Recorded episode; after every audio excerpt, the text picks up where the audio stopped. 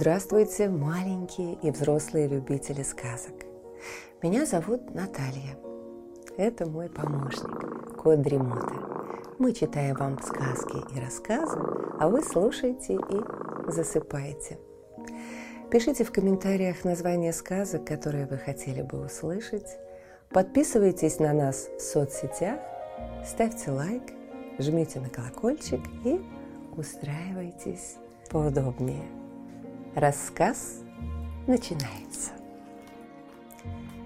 Юлия Весова. Патиссон и горькая редька. Продолжение. Напомню, что ранее мы познакомились с Марго и Семеном по прозвищу Дикая редька и Патиссон и с их приключениями в деревне летом. Тотем со свалки. После истории с быком я стал замечать, что Марго смотрит на меня как-то загадочно. В такие моменты в животе у меня перехватывало, как будто я раскачался на качелях и лечу вниз. Я решил придумать что-то интересное, чтобы понравиться Марго. «Пойдем до заброшки», – предложил я, задрав голову на яблоню. Марго сидела на ветке и болтала ногами – из-за больной ноги залезть на дерево я не мог. Я торчал внизу и бросал травинки на муравейник. «Куда?» Марго округлила и без того большие глаза и спрыгнула на землю. «Я ее из автобуса по пути сюда видел. Одни стены и гора всякого хлама внутри. Там наверняка кучу интересного можно найти». Марго оживилась. Она потуже затянула хвостик на голове, поправила шорты и одернула футболку. «Мне такое и в голову не пришло. На свалку меня еще не приглашали», – засмеялась она. И мы, нарвав яблок, чтобы съесть по пути, вышли за калитку.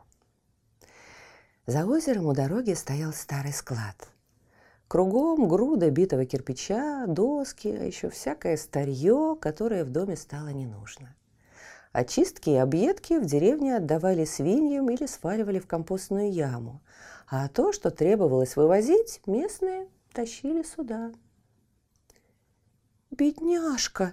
– жалостливо сказала Марго, вытащив из кучи одноглазую куклу.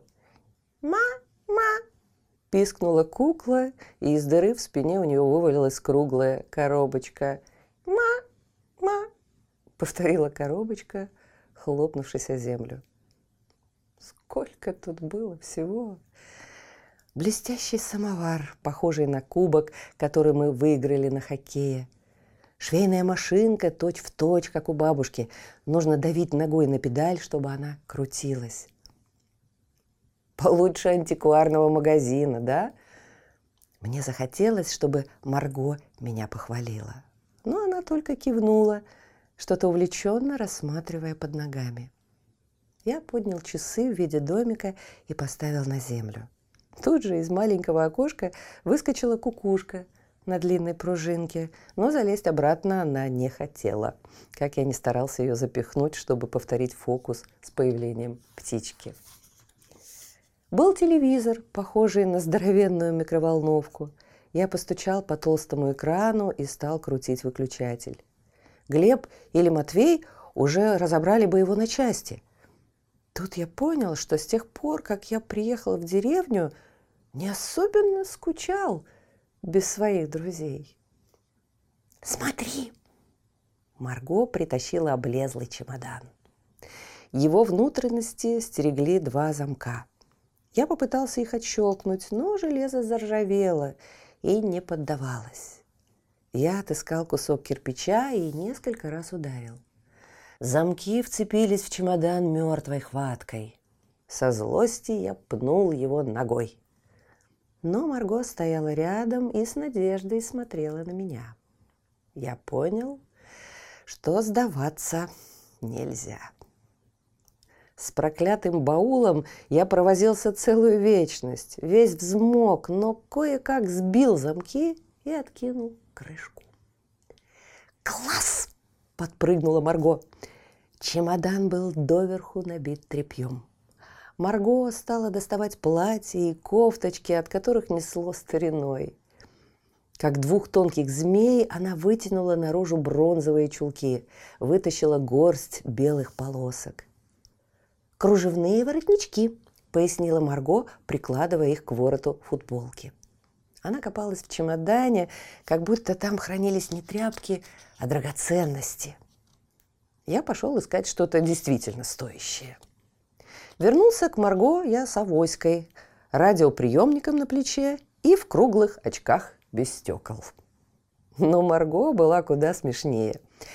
На руке у нее болталась сумочка с одной ручкой. На шее висел поеденный молью меховой хвост, а глаза закрывала черная сетка, которая цеплялась за странный блин на голове. Мы хохотали до слез. Марго терла спрятанные под сетку глаза. «Что это у тебя за блюдце на макушке?» – покатывался я. «Шляпка с вуалью, сударь!» – кривлялась Марго, продолжая хохотать.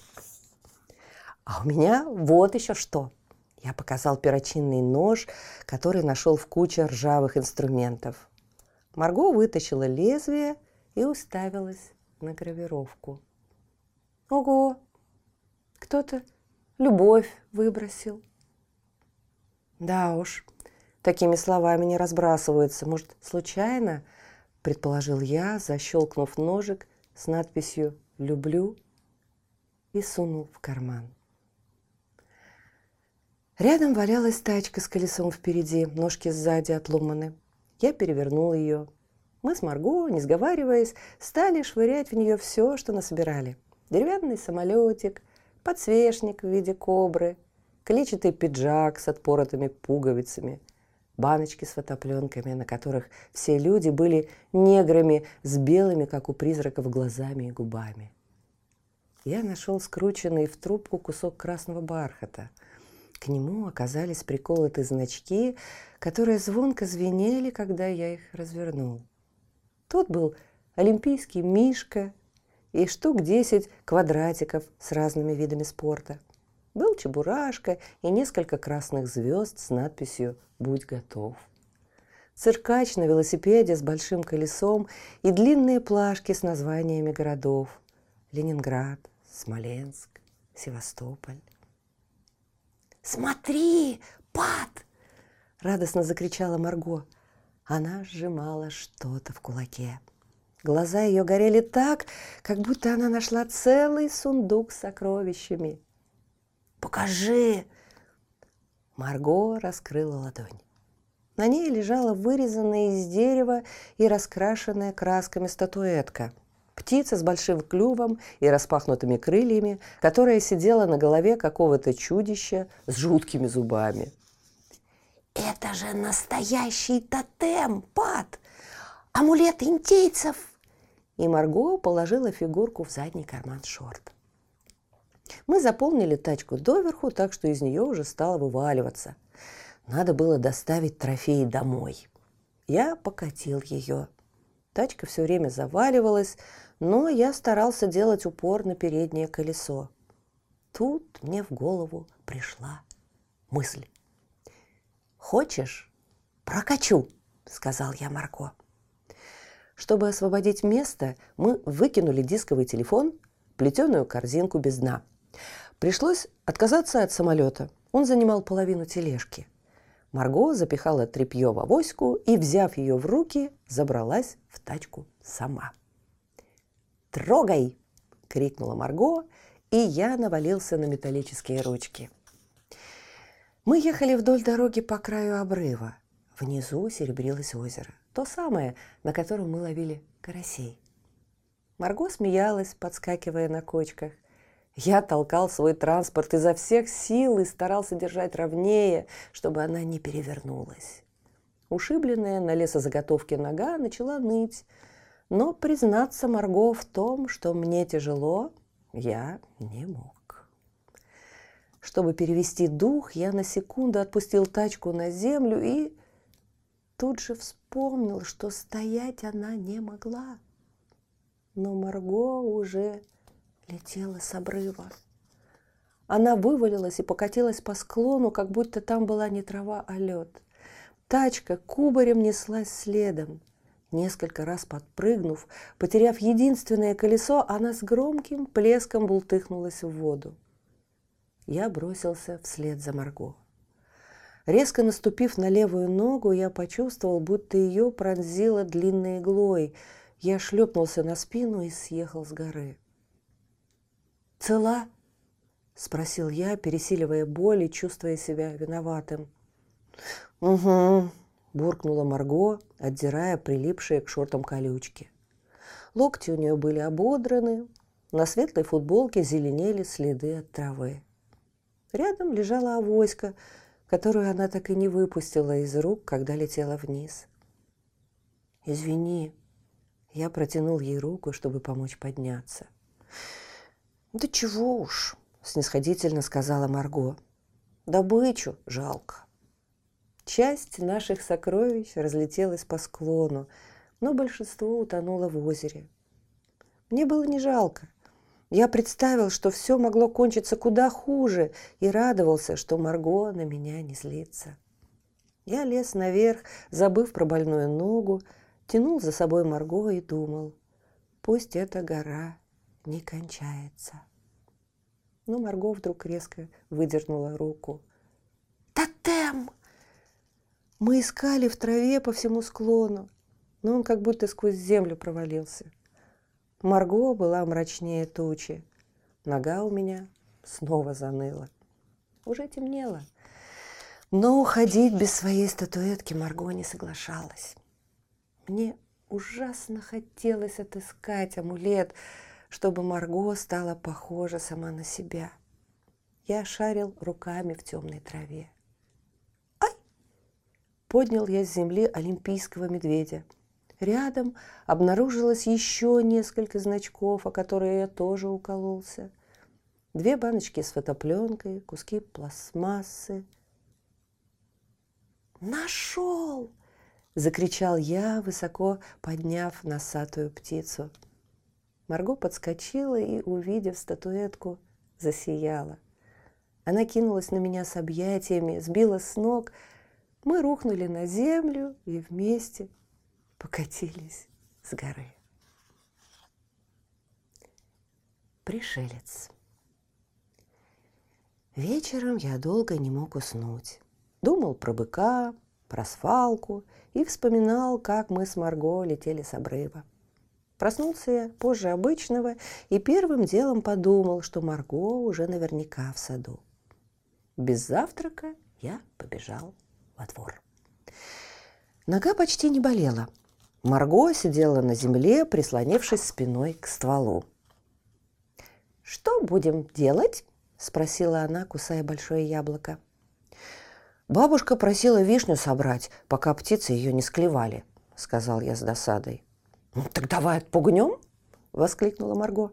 «Бабушку?» – опешил я. «Да нет, птиц, патиссон!» – засмеялась Марго. «Я сейчас!» И она перелезла через забор к себе во двор. «Лови!» Через несколько минут крикнула Марго с той стороны. И через ограду перелетела вчерашняя авоська. Следом показался хвостик Марго. Она подтянулась, перекинула ноги через забор, и я вспомнил, как увидел ее в первый раз, и как она без всякого стеснения также перелезла тогда к нам во двор. И какой она показалась мне тощей, смешной и нелепой. Я смотрел на нее и удивлялся – Почему так подумал? Ведь она совсем не худая и вообще не похожа на остальных девочек. Марго спрыгнула на землю и перевернула сетку. Тряпки высыпались к ее ногам. «Ну, чего застыл? Тащи палки. Будем пугало делать». Я обрадовался, что можно провести день с Марго и к тому же порадовать бабушку. Я даже представил, как она меня похвалит за спасение ее драгоценной вишни. Я принес несколько досок от старого сарая, из них торчали гвозди, и это оказалось очень кстати. Марго положила короткую доску поперек длинной, я вбил посредине ржавый гвоздь. «Хм, «Какой широкоплечий!» – оценила Марго скелет будущего чучела. Она встряхнула клетчатый пиджак и натянула на перекладину. «Голова нужна», – помотала хвостиком Марго. Мы пошли по двору в поисках головы. «Вот!» – показал я на тыкву, вспомнив, как мы вырезали в такой же глаза и рот на Хэллоуин. «Слишком тяжелая», – сказала Марго. «Хотя это идея. А арбузы у вас есть?» Мы нашли в огороде подходящий по размеру арбуз. Я сорвал и поднял его. «Арбуз тоже тяжелый», — сказал я. «А мы сейчас это исправим», — хмыкнула Марго. «Нужен нож». Я вспомнил про недавнюю находку, достал из кармана и попробовал вонзить свой ножик в толстую корку, но лезвие оказалось слишком коротким. Я побежал к дому и по пути увидел на лавке большой таз с дольками яблок. В перерывах между готовкой и огородом бабушка резала их здесь на сушку. Из таза торчал длинный нож. Я схватил его и побежал обратно. «Режь!» Марго пальцем нарисовала окружность на зеленой верхушке. Мы сняли с арбуза шляпку. Под ней блестела сочная мякоть. Я почувствовал, как в животе заурчало и вспомнил, что не завтракал. «Ну, Пат!» Марго толкнула меня плечом. Я вонзил нож и стал резать внутри, стараясь не задевать края. Марго первой вытащила кусок из середины и запихала в рот. Она жевала с жадностью. Арбузный сок тек по щекам и локтям. Марго беззаботно вытирала его рукой, размазывая по лицу и довольно улыбаясь. И я, улыбаясь, глядел на нее. «Фу-фа-фи-фя!» – пробубнила Марго с набитым ртом. «Вкуснотища, Пат! Чего ждешь?» Я тоже стал есть. Арбуз был сладким. И через несколько минут внутри остался только розовый сок. «Ой!» – выдохнула Марго. «Не могу пошевелиться!» Я выгреб из арбуза остатки мякоти, вырезал треугольные глаза и огромный рот – «Жуть!» – оценила Марго. «То, что надо!» Мы напялили арбуз на палку. Получилось, как будто голова растет прямо из плеч. Марго пошарила среди тряпок, вытащила вчерашний блин с вуалью и надела на полосатую макушку. Мы хохотали и нахлобучивали на чучело наряды со свалки. Юбку в цветочек примотали капроновыми колготками, на одну руку повесили дамскую сумочку, на другую – авоську, которую набили яблоками. Вокруг шеи обмотали облезлый хвост. «Глаз не оторвать! Улет!» – довольно приговаривала Марго, пока я тащил пугало. Мы воткнули его напротив дома, рядом с вишней, и решили понаблюдать, какой эффект на птиц произведет его появление. Едва мы скрылись за кустами малины – как что-то жутко громыхнуло. «Святые угодники!» – воскликнула бабушка. Увидав с порога наше творение, она выронила ведро и начала креститься, глядя на пугало. «Семен!» – запричитала она. «Ты что же, меня извести хочешь? Я ж думала, пришельцы огород захватили!» Я глянул на пугало – оно как будто смеялось над нами, широко растянув беззубый рот. Вдруг сбоку что-то пронзительно щелкнуло. «Мамочки!» – подскочила Марго и вцепилась мне в руку. Лязгнула щеколда, и в калитку вошла Егоровна, соседка из дома напротив. «Свят, свят, свят!» – воскликнула она, точь-в-точь, точь, как бабушка минуту назад. Померещилась, будто бабка Евдокия стоит. Шляпка один в один, как у нее на фотографии, и юбка. Где же вы все это нашли?» «А ну, убери-ка это чудище с глаз!» Поднимая ведро, проворчала бабушка. «И вишню нарви, я варенье наварю, если с вашими проделками жива останусь». «Забыла, зачем пришла», – пробухтела Егоровна и поспешила за бабушкой в дом. Петух в аквариуме. было жарко, и выползать из тени не хотелось. Марго, как веером, обмахивала себя веточкой яблони. Я ковырял ствол перочинным ножом. «У тебя питомец есть?» – спросила Марго. «Есть», – гордо ответил я. «Петушок?» «В городе?» – не поверила Марго. «Ага, золотой». «И чем ты его кормишь?» «Червяками», – сказал я невозмутимо. Глаза Марго округлялись все больше и больше. «А зимой?» «И зимой тоже». «А где ж ты их берешь? Из-под снега, что ли, выкапываешь?» «Нет, в магазине покупаю». «Червяков?» С еще большим недоверием посмотрела на меня Марго. «Угу». «И он по утрам кричит?» «Не, молчит всегда», — сказал я, сдерживаясь, чтобы не рассмеяться. Мне не терпелось увидеть реакцию Марго, когда она все поймет. «Врешь», — заявила Марго. «Так не бывает». «Еще как бывает», — сказал я. «Он у нас с весны в аквариуме живет». «Фу, дурак!» – обиженно сказала Марго, но тут же рассмеялась. «Петух в аквариуме! Я тоже себе хочу!» Никакого зоомагазина в деревне, конечно, не было. Да и зачем, когда вся деревня сплошной зоомагазин? И тут меня осенило. «Пойдем!» – кивнул я в сторону калитки. «Достанем тебе золотую рыбку!» Мы пришли к реке. Слева тянулся пляж, справа мост, который держался на понтонах, как на огромных поплавках. К мосту подъехала машина, сбросила скорость и медленно вползала, чтобы не задеть пузом. Мост раскачался, и на берег набежала волна, намочив нам ноги.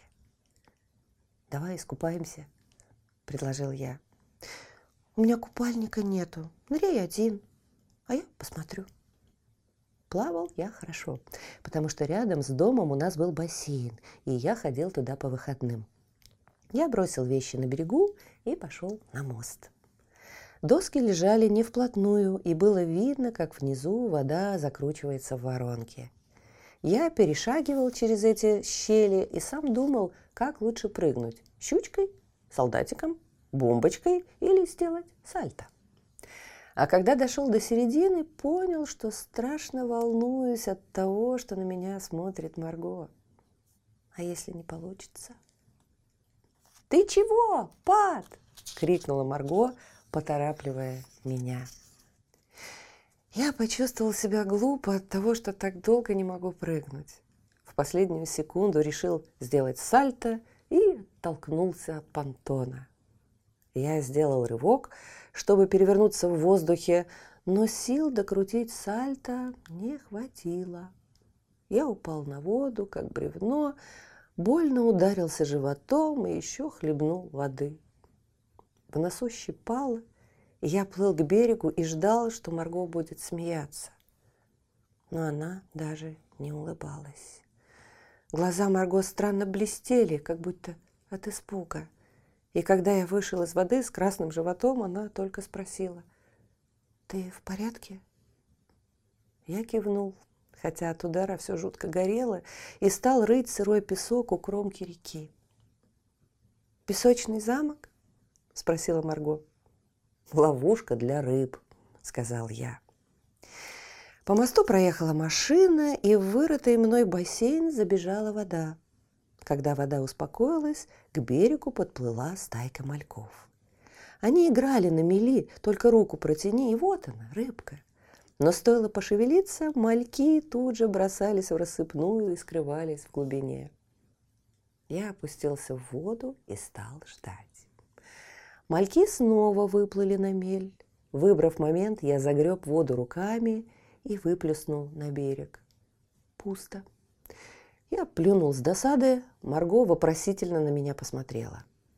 Ничего не сказав, я замер, и когда мальки подплыли поближе, опять сделал волну. «Готово!» – довольно показал я на бассейн, в котором оказалась пара рыбешек. «Ну и как мы их понесем?» Марго посмотрела вокруг. Мы прошлись по берегу, поискали в траве, поднялись к деревьям, где по выходным отдыхает куча народу, и нашли пластиковую бутылку. Но сажать в нее было некого. Взамен сбежавших мальков пришлось ловить новых. Пока я караулил рыб, Маргона собирала ракушки и даже нашла выброшенные на берег водоросли, чтобы получилось как в настоящем аквариуме. Домой мы вернулись с рыбками в пластиковой бутылке. «Рыбы есть, нужен аквариум», — сказал я. Марго сбегала к себе во двор и принесла трехлитровую банку. Мы пустили туда рыбок. Речной воды оказалось мало, и мы долили из бочки для полива до самого горлышка. По сравнению с ярко-красным домашним петушком, эти мальки казались бледными поганками. Но в отличие от него, они шустро двигались, подплывали то к одному, то к другому краю и как будто разглядывали наш двор, пытаясь понять, где оказались. «А чем их кормить?» – поинтересовалась Марго. Я замялся, потому что не знал, что едят мальки, но мне не хотелось портить свой образ заядлого рыболова. «Как и всех рыб, червяками», – твердо сказал я. «Только разделим их на кусочки».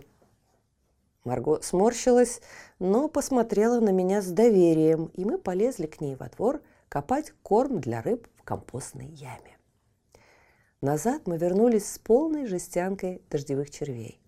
Еды малькам хватило бы на год. Наш трехлитровый аквариум с травой и ракушками, наполненный водой, стоял на лавочке. Ровно там, где мы его и оставили. Но рыб в банке не было. Мы с Марго переглянулись. Я проверил, может, выпрыгнули, но ни на лавке, ни под ней рыб не нашел. «Морда!» – закричала Марго. Я уставился на нее, пытаясь понять, почему она обзывается. «Морда! Их сожрал!» – повторила в ярости Марго и ткнула пальцем в сторону забора. Под забором, облизывая, сидел рыжий кот. Имя ему подходило как нельзя лучше. Такого мордастого и толстого я, кажется, не видел в жизни. «Это бабки кривоусихи кот», такой же вредный, как и хозяйка. Правда, он у нее и не живет почти, наглая морда. Шастает по дворам, из собачьих мисок ест, индюков гоняет. И рыбок моих проглотил. Марго, покраснев от злости и обиды, схватила банку и выплеснула из нее воду прямо на кота. Ошарашенный толстяк отскочил, неуклюже вскарабкался на забор и грузно спрыгнул. Мне хотелось как-то утешить Марго. Слушай, все равно они червей есть не стали бы. Лучше я тебе следующим летом петушка, как у меня, привезу. У нас зоомагазин в соседнем доме. Сказав это, я почувствовал, что уже хочу нового лета, чтобы обязательно выполнить свое обещание. Лохматый Киш-миш. Утро выдалось прохладным. На траве еще лежала роса. Кеды сразу намокли. В тени под яблоней было особенно свежо, и по телу пробегали мурашки. За забором голосил петух. «Его, наверное, в аквариум посадили», – пыталась пошутить Марго. Но я сразу заметил, что она сама на себя не похожа. За целое утро она ни разу не улыбнулась и не назвала меня патиссоном. «Хочу питомца», — сказала она, ковыряя ногой землю под яблоней. «Значит, все из-за вчерашних рыбок. Я собирался напомнить про обещанного петушка, но понял, что год ожидания ее сейчас не утешит. И тогда я сказал первое, что пришло в голову. «А пойдем виноград рвать?» Так у вас не растет. В конце улицы, на углу, твердо ответил я. Марго оживилась. У кривоусихи? Да она за свой виноград знаешь, что с нами сделает? Она его каждое лето для внуков бережет, только они все не едут. Вот мы вместо них его и съедим. Чего это? Ее морде можно наших рыб есть, а нам ее виноград нельзя? Мой расчет оказался верным. От приключения Марго отказаться не могла. Мы шли по улице, переглядываясь как заговорщики. Внутри у меня все подпрыгивало от того, как ловко я придумал отвлечь Марго. В городе я не любил, когда пацаны предлагали куда-нибудь залезть, потому что от родителей за это всегда влетало. Но сейчас даже руки чесались что-нибудь провернуть, лишь бы развеселить Марго. На углу улицы по забору из ржавой сетки вился виноград. Со стороны дороги его давно оборвали, зато во дворе из-под листьев выглядывали тяжелые грозди. Я посмотрел по сторонам и, убедившись, что вокруг никого, полез, цепляясь за сетку. «Следи за домом!» – распорядился я, спрыгивая в чужой двор. Я рвал виноград почти не глядя. Сердце колотилось. Я передавал свою добычу Марго через низкий забор. Марго прижимала к себе сочные ягоды, которые уже не помещались в руках, но я не мог остановиться – мне казалось, что Марго смотрит на меня с восхищением, и я, забыв про страх, подошел к самому дому. Там над окном висели две крупные грозди. Глиняная заваленка была узкой и покатой, но кое-как я все же на нее забрался и стукнувшись лбом о стекло, с грохотом полетел вниз, потому что высохшая от времени глина рассыпалась прямо от меня под ногами. Все, что я успел увидеть в окне, перекошенное от злости старушечье лицо с темным усом с одной стороны. «Кривоусиха!» – услышал я в ту же секунду крик Марго. Я бросился к забору, быстро перелез, цепляясь за сетку, и когда спрыгивал, услышал хруст сухого дерева, но посмотреть назад не решился. Мы летели со всех ног. Добежав до поворота, я оглянулся, чтобы проверить, нет ли погони. Кривоусихи не было, зато по улице резкими скачками за нами неслась большая собака. «Стой!» – велел я Марго – и заслонил ее собой. Собака, оглушительно залаев, прыгнула на меня. От сильного толчка в грудь я упал на землю и повалил Марго. Прямо передо мной оказались слюнявая морда и острые белые зубы. Я закрылся руками, чтобы защитить лицо, и вдруг почувствовал, как меня щекочет шершавый язык. Обмусолив меня, Пес перекинулся на Марго. Он не давал ей подняться, и Марго хохотала, пытаясь увернуться от внезапной лавины собачьей нежности. Пес был точь-в-точь точь из рекламы собачьего корма, рыжий, с блестящей волнистой шерстью. «Откуда ты взялся?» – теребя его длинные уши, приговаривала Марго. Вспомнив про кривоусиху, мы на всякий случай решили переместиться в безопасное место – Пес увязался за нами. Он прыгал на Марго, и она бросала ему в пасть уцелевшие виноградины. «Лови, кишмиш!» – смеялась Марго. Пес хватал ягоды на лету, смачно клацая пастью и выпрашивая новую, с радостью отзываясь на предложенную кличку. Время шло к обеду, и нужно было возвращаться. Кишмиш бежал за нами до самого дома – а когда мы зашли во двор и закрыли калитку, начал скрестись и жалобно скулил. «Что будем делать?» – спросил я Марго.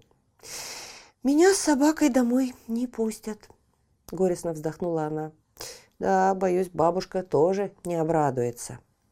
«А что, если она не узнает?» – с надеждой посмотрела на меня Марго.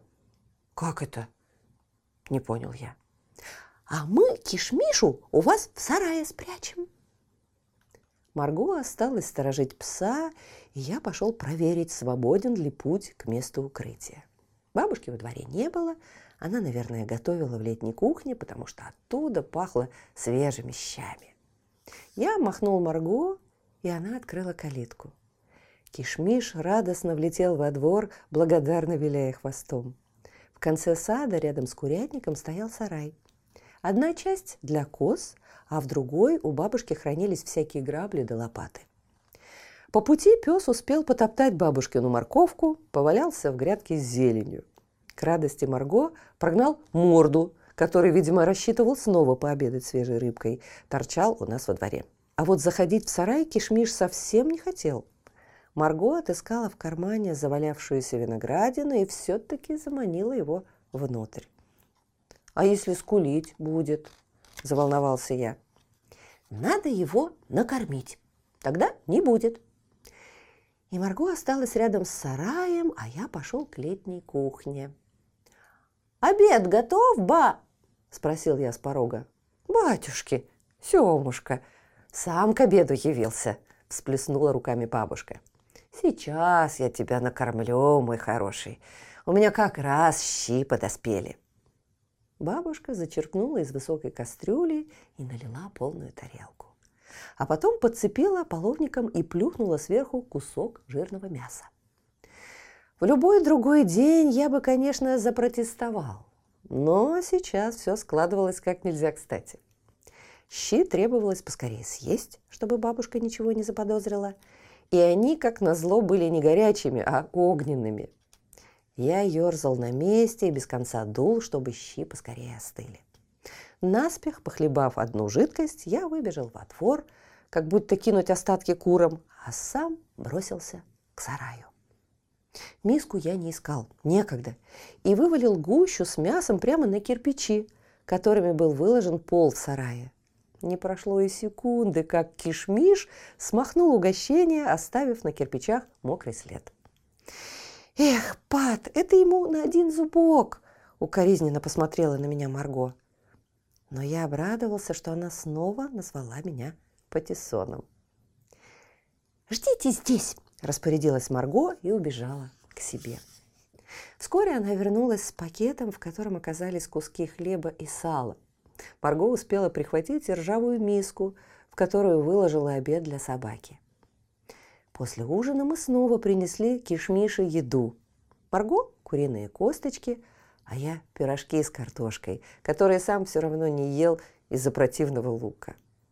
Еще Марго притащила старое одеяло, чтобы сделать подстилку и кастрюлю с водой. Вдруг Кишмиш пить ночью захочет. Марго вжилась в роль хозяйки питомца и давала мне распоряжение, как будто у нее всю жизнь жили собаки.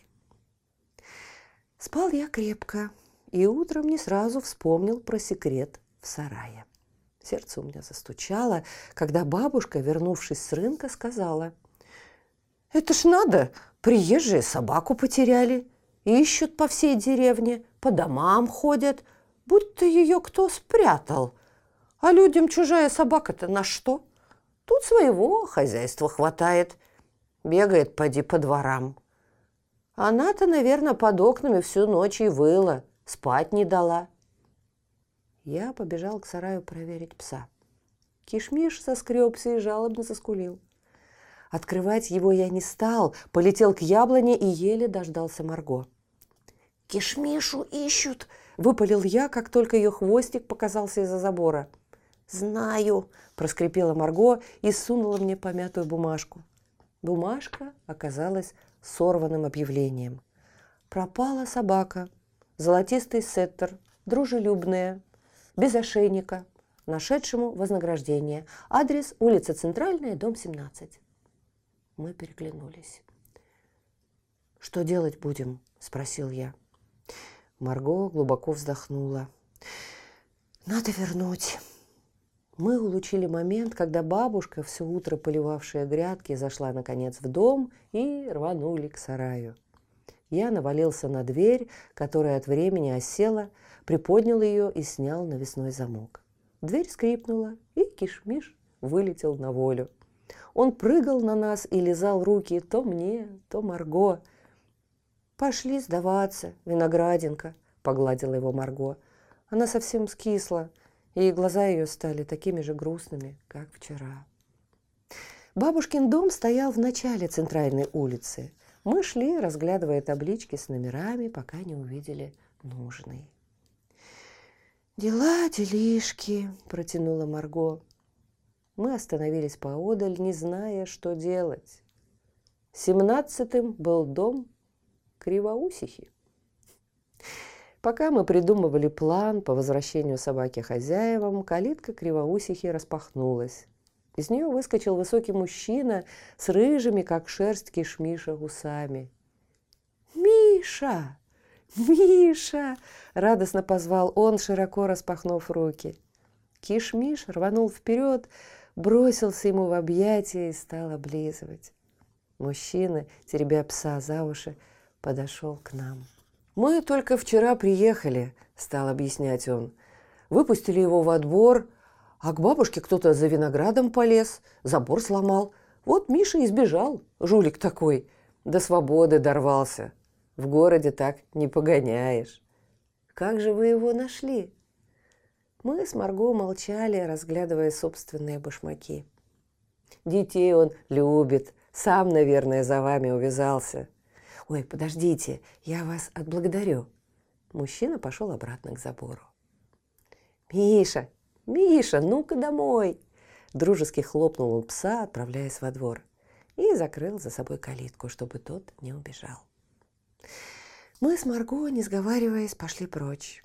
Я покосился на забор, ржавая сетка туго натянута, но вместо сгнивших от времени низеньких столбов стояли новые. «Стойте! Куда же вы?» — кричал нам вслед рыжеусый. «Хоть винограда нарвите!» Значит, не зря кривоусиха баб Маша внуков ждала. Черные брови Марго встретились у переносицы. Они у нее вон какие. А мы? А мы им яблок соберем, а? И у калитки оставим, предложил я. Брови Марго вернулись на место. Она одобрительно кивнула.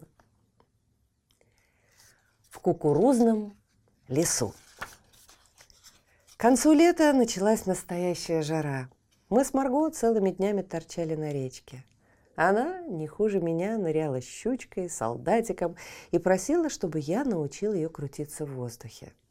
Я делал сальто вперед, назад, с места и с разбега, и у меня получалось в сто раз лучше, чем на занятиях в бассейне. За календарем я не следил, и когда оказалось, что от августа остается несколько дней – не мог поверить, что так быстро пронеслось лето. После ужина мы договорились сбегать на вышку, чтобы я позвонил родителям. Связь тут ловила плохо, нормально не поговоришь. А я хотел сказать, чтобы они пока не приезжали, что я останусь здесь до сентября. Марго уже ждала меня под яблоней. «На вышку, пад?» – бодро спросила она. Бабушка просила коз встретить, сказал я, как бы извиняясь. У нее весь день спина болит. Ну, коз так коз. Марго нисколько не огорчилась. Мы шли и болтали по дороге. По пути нас обогнала телега. В ней на ворохе сена сидел бойкий старичок.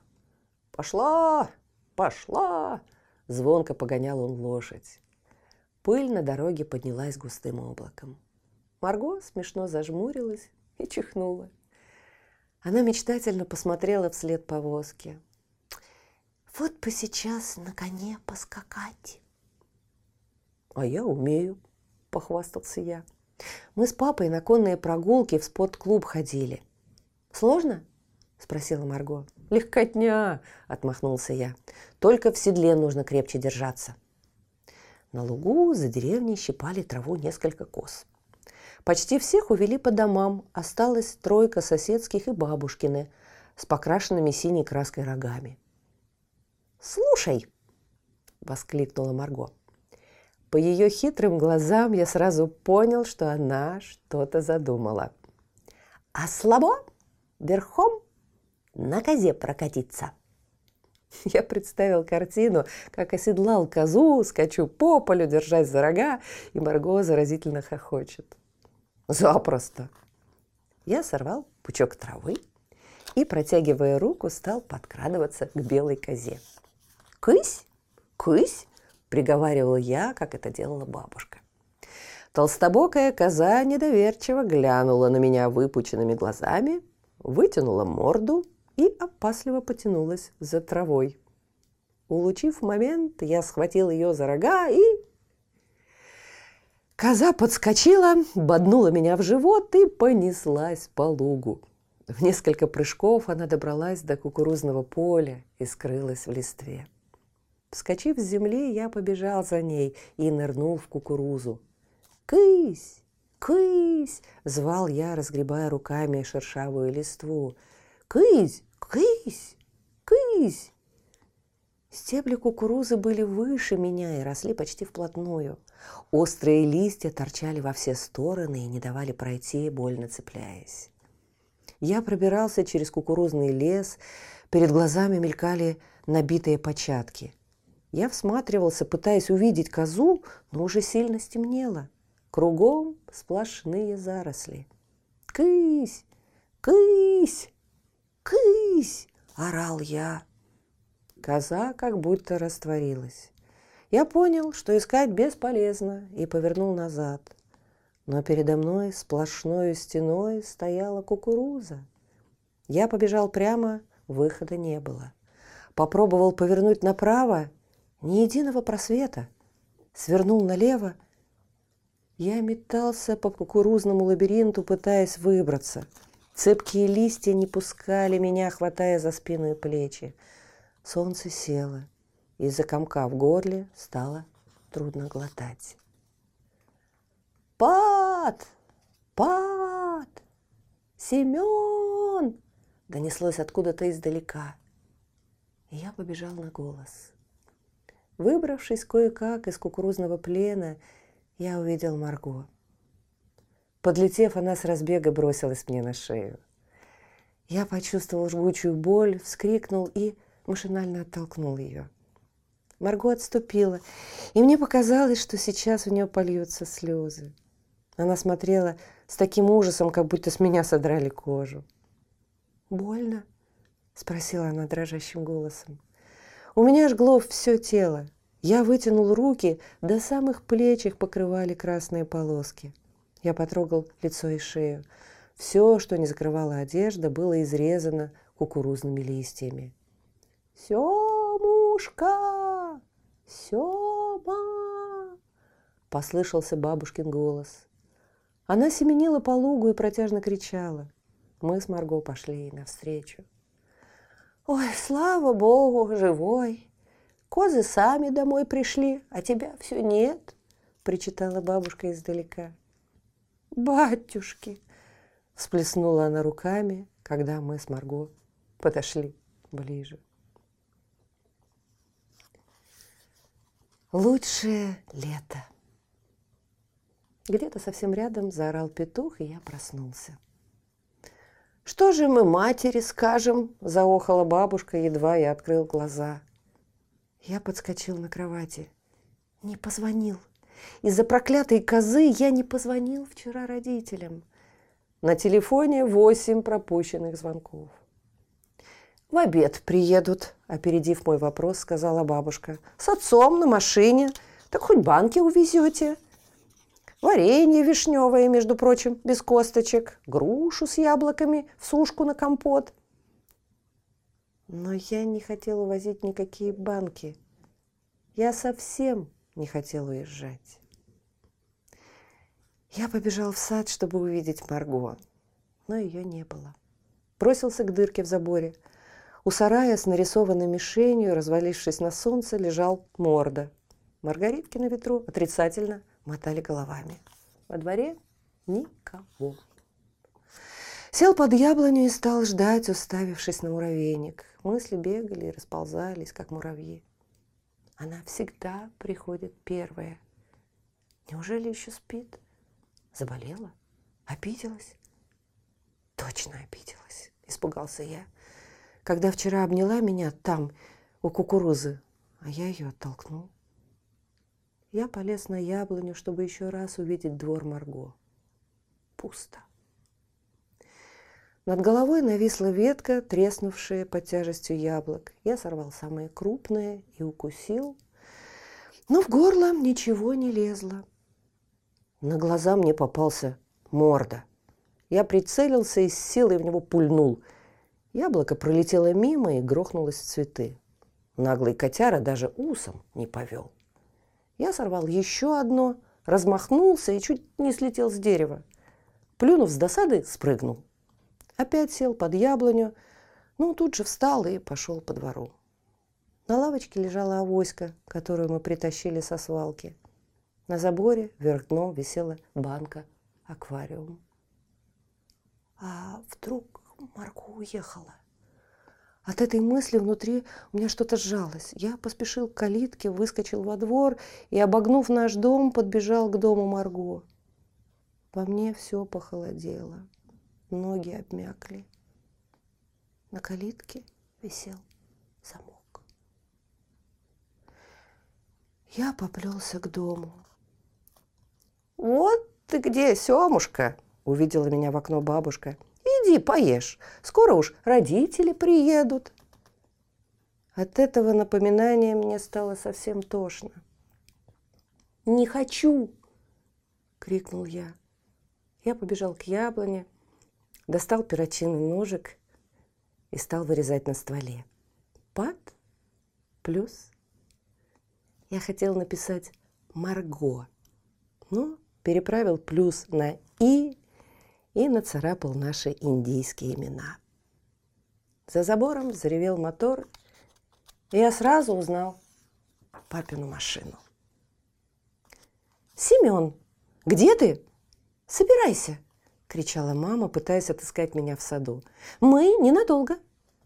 Я сунул нож в карман, вылез из-под веток и пошел ей навстречу.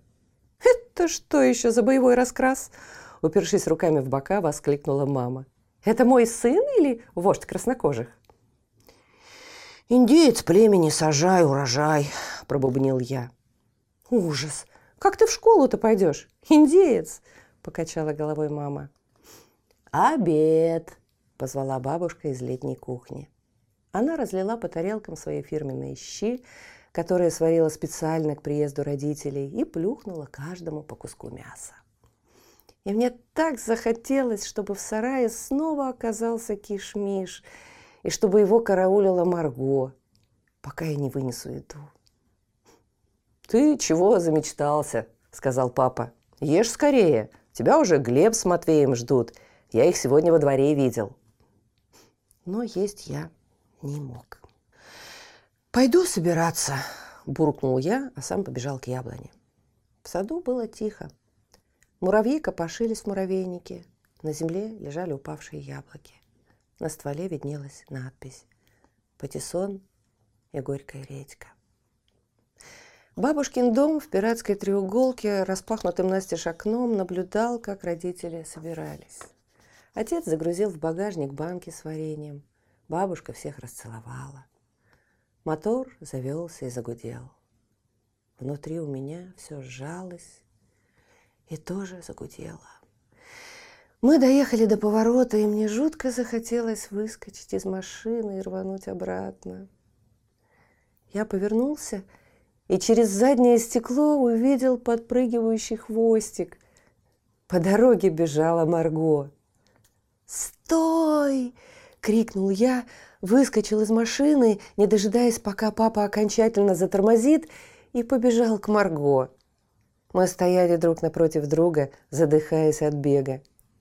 «Где ты пропадала?» – спросил я с укором. «За вещами к школе ездили», – коротко ответила Марго. Она была красная от того, что долго бежала, хвостик на макушке растрепался. На футболке виднелись бледные следы виноградного сока, который так и не отстирался. «На!»